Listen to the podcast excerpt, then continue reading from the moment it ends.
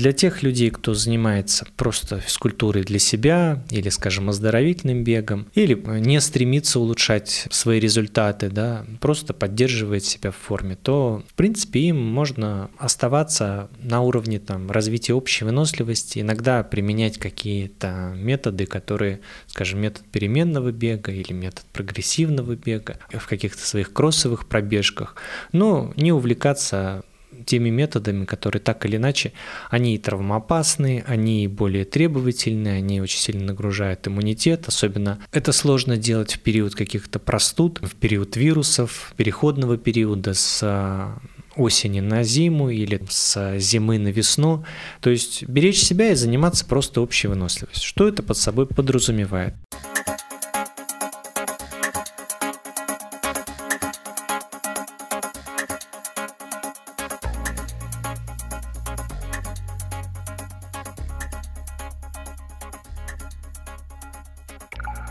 Подкаст «Гибкий ЗОЖ». С вами его автор и ведущий Антон Хоменко. И вместе со мной тренер по легкой атлетике Константин Воронцов, очень хорошо знакомый всем, кто давно слушает э, наш подкаст. Костя, привет. Привет, Антон. Наш прошлый выпуск про марафон, мы его обсуждали, я боялся, ну, с одной стороны боялся, с другой стороны, может быть, даже ожидал, что будет какая-то негативная реакция по типу того, что мы с тобой, видишь, здесь сидим, обсуждаем спорт, а не ты не бегал марафон, не я не бегал марафон, ты, не знаю, скорее всего, не побежишь уже, я пока, во всяком случае, не собираюсь этим заниматься. Ну, к бегам буду продолжать заниматься, естественно, а марафон у меня, ну, в планах на этот год точно не стоит. Вот, и я думал, что будет реакция из серии, что вот, как вы можете вообще обсуждать то, чем вы даже никогда близко не подходили, да мы тут уже за плечами у нас целых э, один марафон, который мы не добежали, правда, но готовились и так далее. А на самом деле реакция была нормальная, то есть люди, которые писали фидбэк к прошлому выпуску, они э, сразу видно, что они осознанно подходят к занятиям спортом, адекватно рассчитывают свои силы и говорили, что вот э, спорт, бег это классно, но я тоже марафон не собираюсь пока бежать, но как бы планы есть какие-то такие неопределенные, знаешь, на будущее. Если получится, то ок, все запишем, все будет клево. То есть мне вот это понравилось.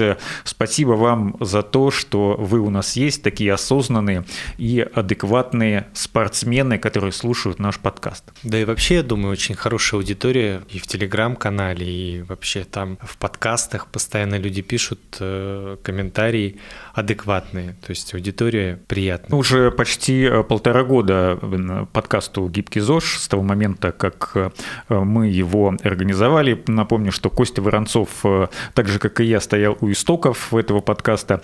Оля Гончарова, наша прекрасная, тоже стояла у истоков, но, но сейчас она занимается другими делами и от случая к случаю появляется у нас, скажем так, в эфире. Ну, а мы продолжаем, потому что ничто не стоит на месте, все развивается, спорт развивается, подкастинг тоже. Мы с Костей э, тоже продолжаем развиваться по мере возможности. Костя читает огромное количество научной литературы, художественной наверняка тоже, но художественная нас в меньшей степени интересует. Помнишь, мы в прошлом году с тобой еще обсуждали книгу «Бег по правилу 80 на 20», вообще уникальное произведение, э, которое мне очень понравилось. Если вы не слушали наш выпуск, то вернитесь к нему, он так и называется «Бег по правилу 80 на 20», а лучше почитайте книгу, которую мы э, в этом выпуске обсуждаем. Ну и в прошлом году мы начали вот эту большую объемную научную работу, назовем это так, которая планировалась, что будет состоять из пяти выпусков, потому что ровно пять физических качеств человека. Э, три выпуска мы, слава богу, в прошлом году записали. Они были посвящены силе, гибкости и ловкости. У нас осталась выносливость и скорость.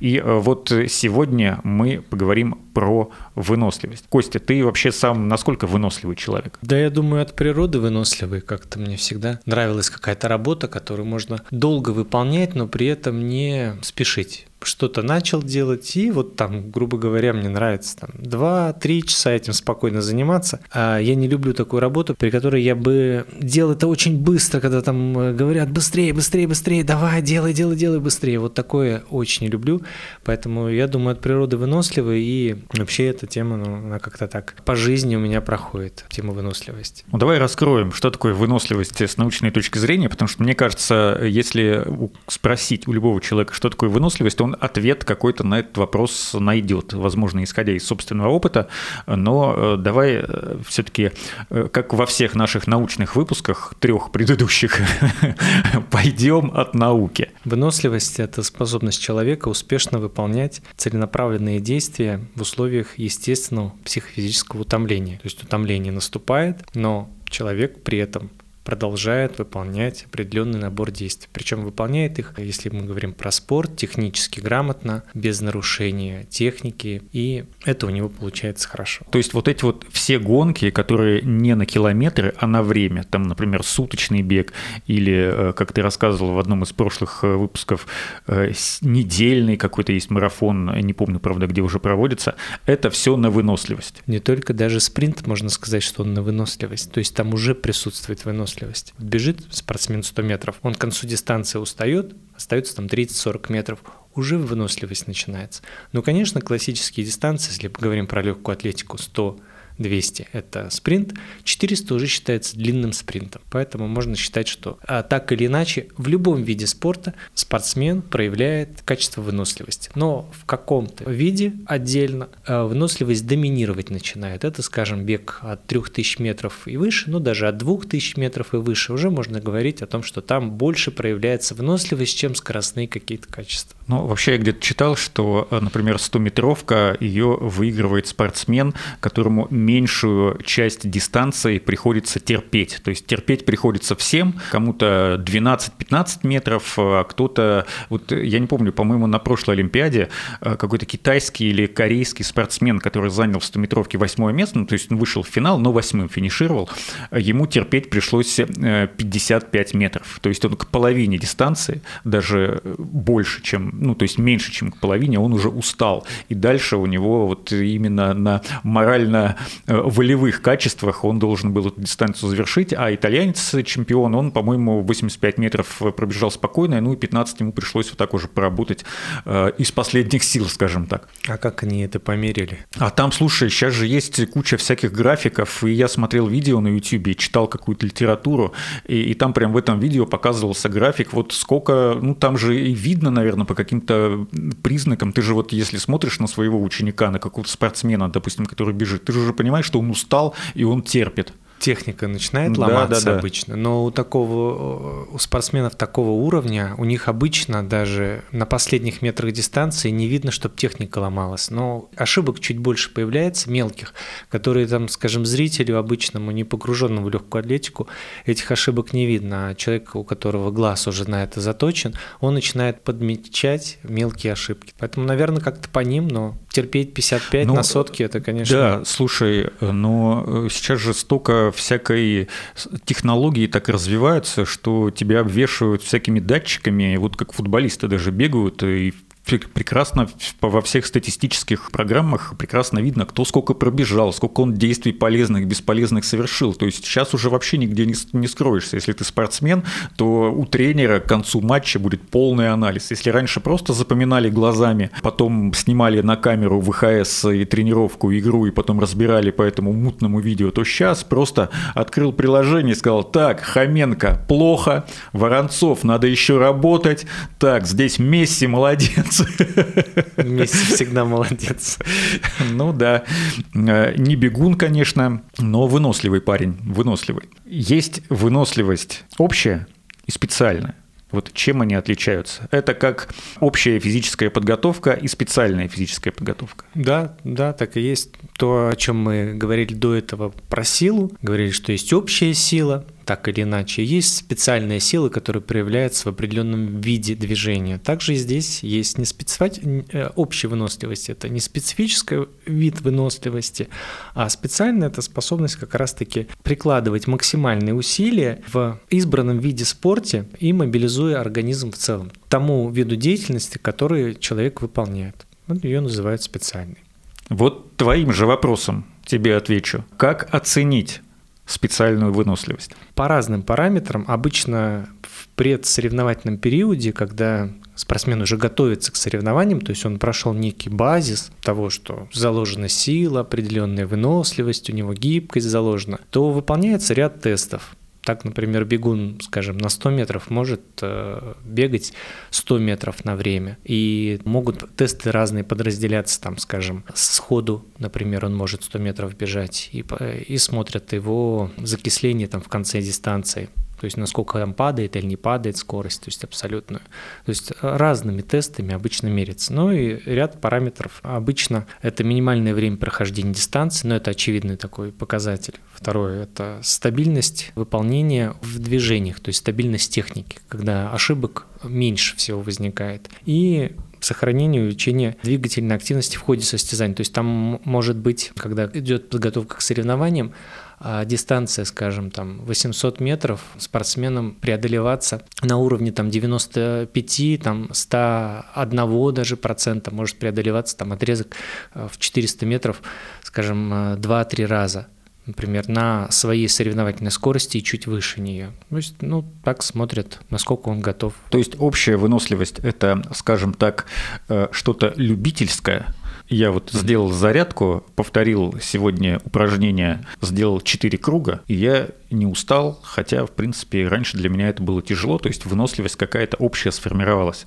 А специальная выносливость – это что-то такое уже профессиональное или полупрофессиональное, то есть ты в каком-то отдельном виде эту выносливость тренируешь. Можно ведь как тоже твою зарядку, да, если ты будешь каждый раз делать, делать, делать, делать, ты вдруг заметишь, что ты становишься сильнее, 2-3 месяца проходит, и ты какие-то упражнения начинаешь э, выполнять так, что тебе совсем не сложно. Вот можно сказать, что у тебя уже начинает проявляться эта специальная выносливость. Потому О, что, ничего себе. Да, потому что, условно говоря, ты там те же отжимания можешь делать большее количество раз, да, а, например, грести, ну, садишься там, не знаю, куда-нибудь в лодку, начинаешь грести, а у тебя это не очень хорошо получается, потому что отжимание-то ты натренировал, и оно у тебя уже как бы из общего навыка перешло в специальное, то есть ты можешь и быстро делать, ты можешь и много делать. Вот это и есть, ну, на таком, если примере объяснить, да, что это специальное. То есть это тот навык, который ты можешь выполнять таким образом, что он рано или поздно становится таким вот уже как профессиональным навыком. Если будем говорить про спорт, то под общей выносливостью понимается то, что закладывается некая база э, движений, и она применима ко всем видам спорта, там, э, скажем, от футбола там, до гимнастики, до конькобежного спорта. Обычно, чтобы заложить общую выносливость, это какие-то монотонные упражнения. Ну, скажем, все практически спортсмены бегают, или в какой-то период конькобежцев берут, сажают на велосипед, и вот они там э, месяца полтора, а то и два могут в летний период, например, наматывать определенные определенный объем километров этих на велосипеде. Или, э, скажем, в любом виде спорта есть общеподготовительные упражнения.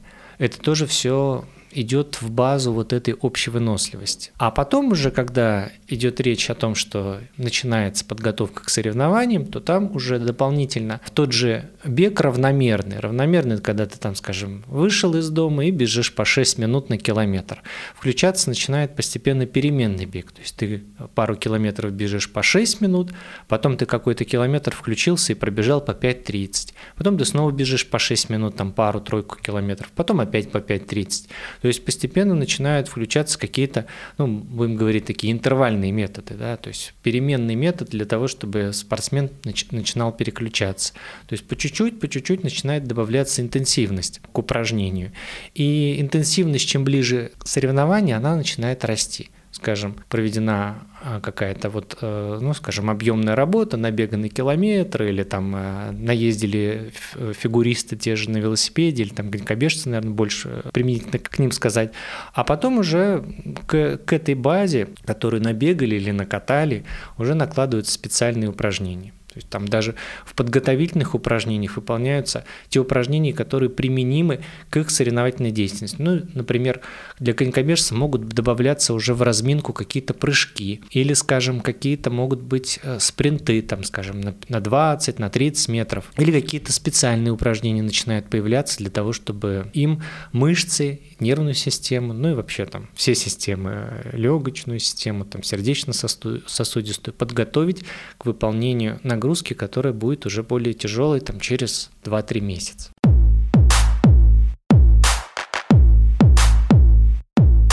За счет чего специальная выносливость проявляется? Как это можно оценить? Вообще считается, что выносливость, несмотря на то, как бы ты тренировался, да, она очень сильно зависит от центральной нервной системы. Часто спортсмены мы можем видеть, да, что мы их одинаково тренируем, и в принципе, если взять спортсменов плюс-минус по природным данным похожи, но один спортсмен, скажем, успешнее выступает на соревнованиях, другой менее успешный.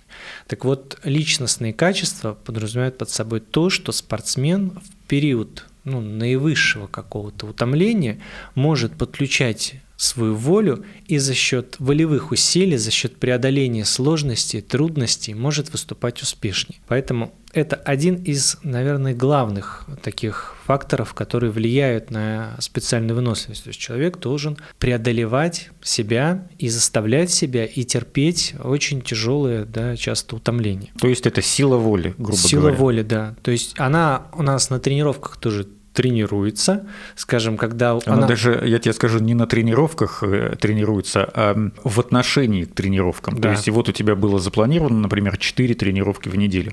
И ты говоришь, да ладно, одну пропущу. Вот это ж сила воли и это есть. есть, да.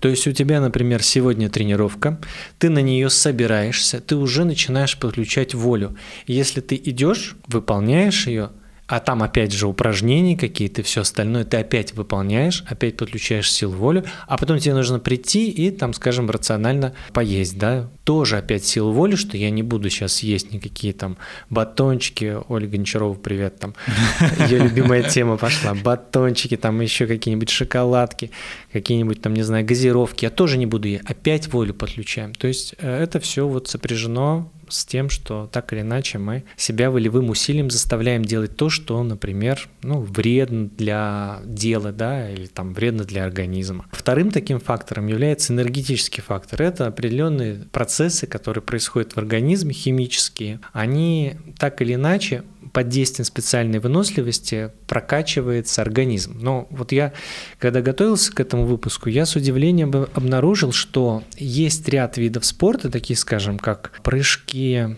воду с трамплина. Но это точно не циклические виды, это те виды, которые можно отнести там сложно координационным обычно. Так вот там интересную вещь я прочитал, что спортсмены в этих видах спорта, они не отличаются от обычных людей тем, что у них физиологические параметры как-то отличаются от тех спортсменов, которые, скажем, заняты в циклических видах. Ну, скажем, бегун на средней дистанции, и вот мы возьмем этого прыгуна с трамплина. У них, э, скажем, объем легких отличается очень существенно, но этого прыжка с трамплина а, обычный абсолютно так, такой же объем легких, как у человека, который который ничем не занимается. Или там, скажем, э, способность терпеть вот этот лактат, который накапливается у нас в крови, когда спортсмен бежит и терпит это утомление уже на последних метрах дистанции. И вот у него практически эти параметры тоже такие же, как у человека, который не занимается спортом. Вот это было удивительно для меня, честно говоря. Что я всегда считал, что спортсмен, который ну, постоянно хоть чем-то занимается, у него так или иначе организм полностью меняется. Но вот есть такие виды спорта, где это никак не отражается. Ну вот прыгает он и прыгает, да, координация высокая, да, там сила высокая, но выносливость, именно вот эти вот показатели, они особо не отличаются. Самый большой объем легких, насколько я знаю, у лыжников. Вот они прям по этому показателю прикурить дадут.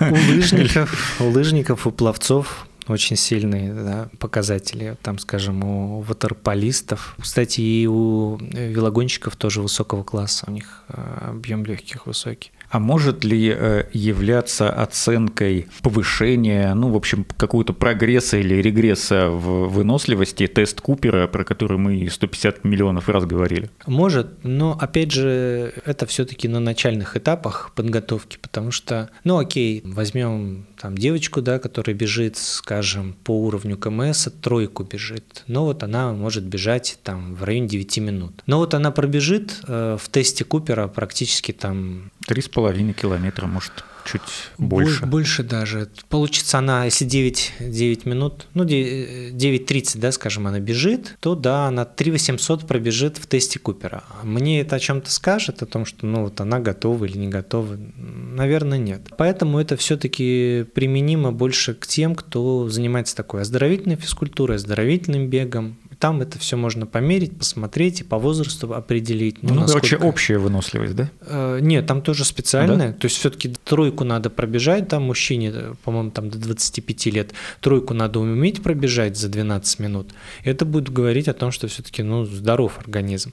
А когда там уже там 35 лет, то там параметры снижаются. Там 2700, по-моему, нужно пробежать, чтобы был отличный показатель. Вот, поэтому там специально все-таки Для меня вообще добежало, ладно, смог хоть сколько-то пробежать за 12 минут. Ну, насколько я помню, Антон, у тебя хороший показатель был, когда ты попробовал пробежать, там, по-моему, 2, 2 600 получилось или 2 500 Ой, получилось. я не помню, ну, где-то, да, 2,5, Поэтому 2 600, вот так. там это, там ну, я, честно говоря, сам удивился, что вот на четверочку-то пробежал я для в своей, в своей ценовой категории. Играет ли какую-то роль в проявлении специальной выносливости вот такие факторы, с помощью которых э, экономят ресурсы, силы спортсмены во время тренировок, во время соревнований? Да, об этом не сказал. Есть, как ты помнишь, такой показатель МПК, да, максимальное потребление кислорода. И он у людей отличается. Есть, ну, кратко напомню, что есть природные показатели и есть нынешний показатель. То есть вот под действием тренировок тренировок можно постепенно-постепенно прийти к своему природному показателю, то есть то, сколько кислорода усваивает наш организм. Есть понятие такое экономизации этого ресурса, то есть организм может научиться тратить этого кислорода чуть меньше под действием тренировок. И вот если на начальных этапах, скажем, ну, как начальных, там, скажем, 3-4 года человек тренируется, у него уже МПК подрастает к определенному уровню, там практически 100% э, от исходного, но потом и вообще вместе уже, скажем, там на третьем, на четвертом году обучения можно дополнительно начинать прокачивать вот эту экономизацию, то есть способность организма тратить меньшее количество кислорода для выработки энергии. Есть ли какие-то подтипы у специальной выносливости, на которые она делится, и в зависимости от чего это разделение происходит? Подразделение происходит от вида спорта, которым занимается спортсмен. Но, условно говоря, мы можем разделить их на три, а потом сделать сделать три таких подвида. Три типа это, скажем, стайерская выносливость, это бег чтобы всем было понятно, это длинные, длинные дистанции. Да. да, то есть тут бег, который от 2000 ну, соответственно, метров. спринтерская.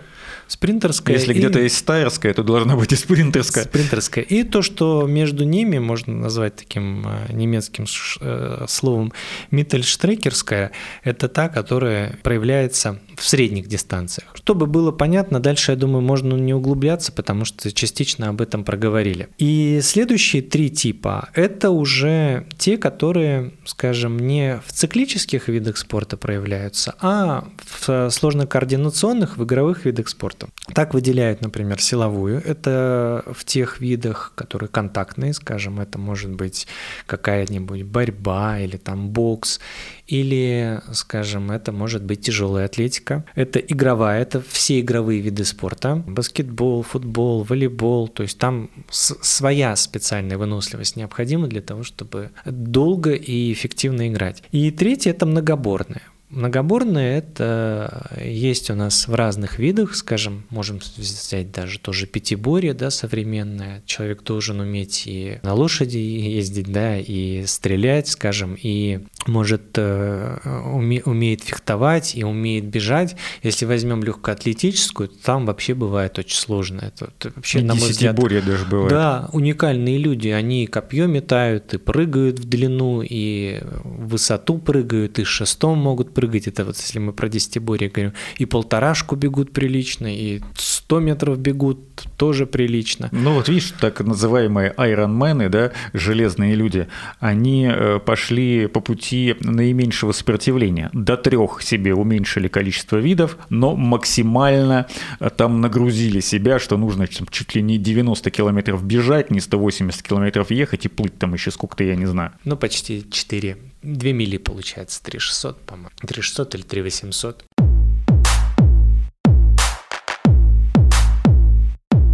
Сейчас мы переходим, наверное, к самому интересному моменту, да, к самой интересной части нашего сегодняшнего эпизода, это воспитание выносливости, потому что, наверное, все ждут, как же вот эту нашу выносливость воспитать. Вот она у меня уже как какая-никакая есть, но я думаю, что у большинства наших слушателей там с выносливостью все в порядке, как и с остальными э, физическими качествами. Вот. Но если мы говорим про выносливость, то ее же можно воспитывать, да? Мы приблизительно понимаем, что вот в начале выпуска ты говорил, если ты вот отжимаешься какое-то количество раз, то со временем временем тебе станет проще это делать, потому что ты уже за счет регулярного повторения этих упражнений натренировался, можешь делать либо быстрее, либо больше, либо вообще безгранично скоро это все будет, но это, конечно, вряд ли. Как по-научному описать вот этот процесс, эти этапы воспитания выносливости? Я в начале выпуска говорил, что есть общее, есть специальное, и что постепенно необходимо перейти от общего к специальному. Для тех людей, кто занимается просто физкультурой для себя или, скажем, оздоровительным бегом, или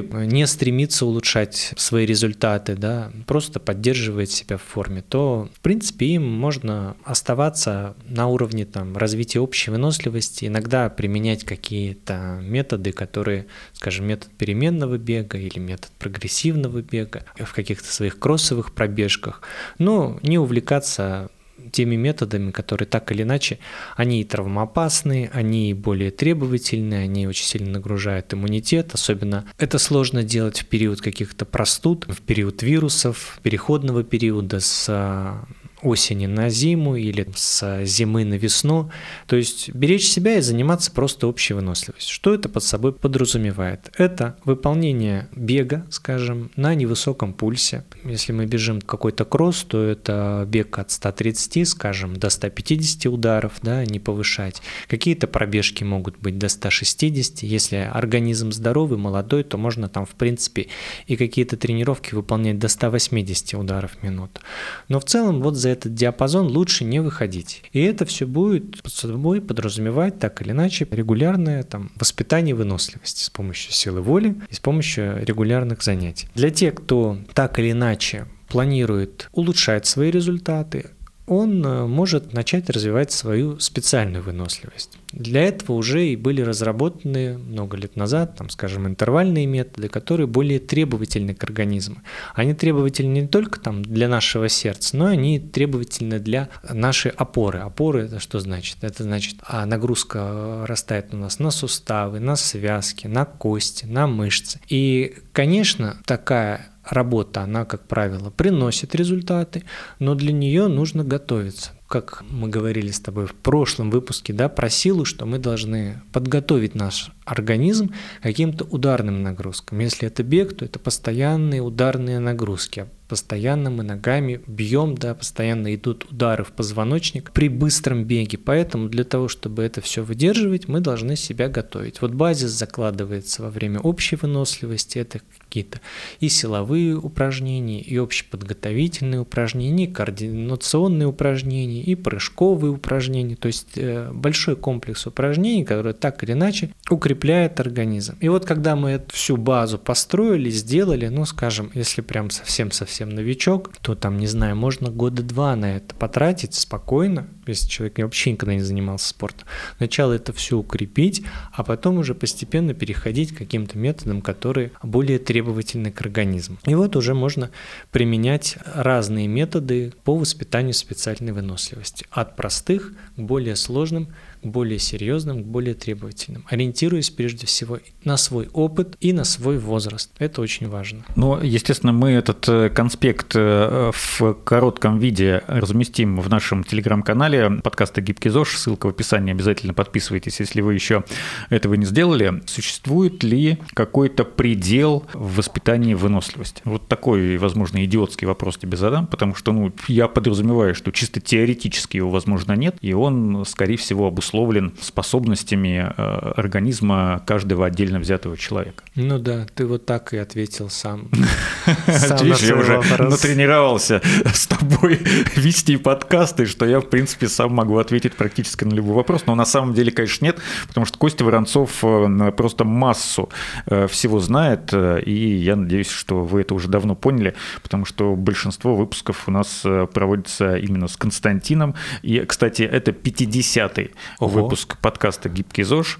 Вот так вот мы к полусотенному интервалу подобрались больше, чем за год. Скажем, если вспомнить Болта, то все ждали от него так или иначе нового мирового рекорда. То есть все думали, ну где же вот этот вот предел все-таки человеческих возможностей, можно ли 100 метров бежать еще быстрее, а потом еще быстрее, да? Или вот как Кипчоги. Я думаю, никто же не ожидал, что в Берлине он пробежит так быстро. Но тем не менее у него это получилось, удалось, там новый мировой рекорд. А он, кстати, выбежал из двух часов? Из двух, э, по-моему, Он, по-моему, выбегал, но это было что-то там какая-то специальная, э, специальный забег, там куча экранов, там эти самые люди бежали, пейсмейкеры, uh-huh. да, которые помогали ему контролировать да. темп. Вот, ну, то есть он бежал практически в вакууме, то есть у него не было там, ну, естественно, было, но минимизированное сопротивление воздуха, и там что-то за час 59, там 59 и 9, грубо говоря, там он прям на самом флажке пробежал. Но это не официальный результат, поэтому не засчитано. Не засчитано, да, потому что там э, это все сертифицируется ИАФ, и трасса должна для марафона тоже подходить. То есть там определенный перепад высот должен быть, а та трасса, по которой он бежал, она все-таки практически плоской была. Ну, в общем, слово о том, что пробежит ли он быстрее, сложно сказать. Насколько у него хватит. Потому что... Ну, он же еще и старше становится. Да, потому что ну, не все спортсмены могут стать там мастерами спорта. Так или иначе, есть какой-то предел этой нагрузки. Но вот бежит по кандидату, дают там ему, скажем, нагрузку еще еще, а он ее начинает уже не усваивать. То есть методическая мысль понимается, что нужно ему нагрузку это увеличить, но он уже делает там, скажем, три тренировки в день, уже объем у него бега достаточно высокий, интенсивность выросла, но при этом не происходит сдвигов. Результат вот как замер, так он растет. То есть, ну, значит, все. Есть какой-то предел, у каждого он свой. Вот так. Если более подробно ответить на твой вопрос. Сначала ты играешь в Лиссабонском спортинге, потом ты переходишь вверх в Манчестер Юнайтед, потом еще вверх в Реал, потом э, примерно не меняется ничего, ты переходишь в Ювентус, потом начинаешь метаться между Манчестер Юнайтед, там еще какими-то командами, там уже стагнируешь, и в результате ты оказываешься в чемпионате Саудовской Аравии. Вот вам, так сказать, описание всех жизненных циклов на примере карьеры Криштиану Роналду. Ну, естественно, не становишься чемпионом мира по футболу, потому что со сборной Португалии это сделать довольно сложно. Было же много футболистов довольно-таки известных, например, как тот же самый Гаррит Бейл в свое время тоже показывал хорошие результаты, но выиграть чемпионат Европы и, э, или тем более чемпионат мира у него бы никогда в жизни не получилось, потому что со сборной Уэльса, ну если ты там один, ну ладно, там вас двое, Аарон Рэмзи, и ты тащишь эту несчастную сборную, вы там игроки супер-мега уровня, а остальные все, ну скажем так, на уровне второй лиги крупного европейского футбольного футбольного чемпионата.